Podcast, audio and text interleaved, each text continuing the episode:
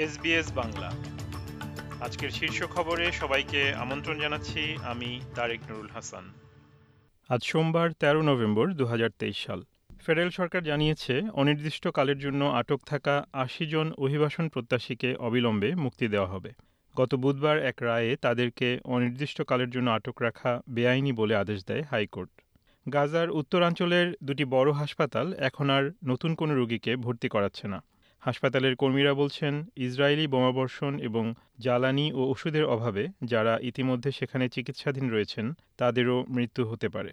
ফিলিস্তিনি red crescent society বলছে, গাজার আল কুদস হাসপাতাল এখন আর কাজ করছে না। মেডিসিন সানস ফ্রন্টিয়ার্স জানিয়েছে, গত বারো নভেম্বর রোববার রাত থেকে তারা আল শিফা হাসপাতালের কর্মীদের সঙ্গে যোগাযোগ করতে পারছেন না।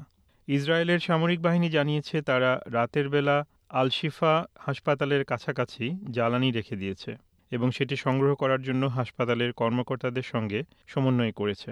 হামাসের স্বাস্থ্য মন্ত্রণালয় শনিবার এগারো নভেম্বর হাসপাতালের সর্বশেষ জেনারেটরে জ্বালানি ফুরিয়ে গেছে বলে জানানোর পর ইসরায়েলের প্রতিরক্ষা বাহিনী জ্বালানি সরবরাহ করার একটি ভিডিও প্রকাশ করেছে। অস্ট্রেলিয়ার সবচেয়ে বড় পোর্ট অপারেটর বলছে, সাইবার হামলার শিকার হলেও কয়েকদিনের মধ্যেই এটি আবার চালু হয়ে যাওয়া উচিত। ডিপি ওয়ার্ল্ড অস্ট্রেলিয়া শুক্রবার বারো নভেম্বর সাইবার হামলার আলামত পেয়ে সিডনি, মেলবোর্ন, ব্রিসবেন এবং ফ্রেমন্টল বন্দরের কার্যক্রম বন্ধ করে দেয়। ভিক্টোরিয়ায় একটি ভাড়া গাড়ির দুর্ঘটনায় নিহতের সংখ্যা নিরূপণে কাজ করছে পুলিশ।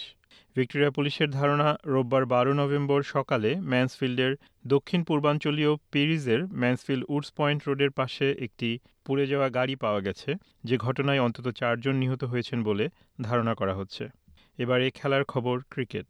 বিশ্বকাপ ক্রিকেটের গতকালের খেলায় নেদারল্যান্ডসকে একশো ষাট রানে হারিয়ে টুর্নামেন্টে অপরাজিত থাকার রেকর্ড ধরে রেখে সেমিফাইনালের জন্য প্রস্তুতি শেষ করেছে ভারত।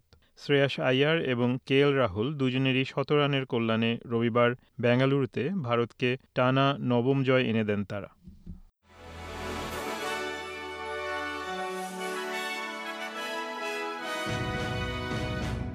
শ্রোতা বন্ধুরা, এই ছিল আমাদের আজকের শীর্ষ খবর। এসবিএস বাংলার প্রতিদিনের সংবাদ নিয়ে আমাদের আরও পডকাস্ট শুনতে ভিজিট করুন SBS dot com dot slash Bangla. বিদায় নিচ্ছি, আমি তারেক নুরুল হাসান। সবাই সুস্থ থাকুন, আনন্দে থাকুন। আমাদেরকে লাইক দিন শেয়ার করুন, আপনার মতামত দিন। ফেসবুকে ফলো করুন এস বাংলা।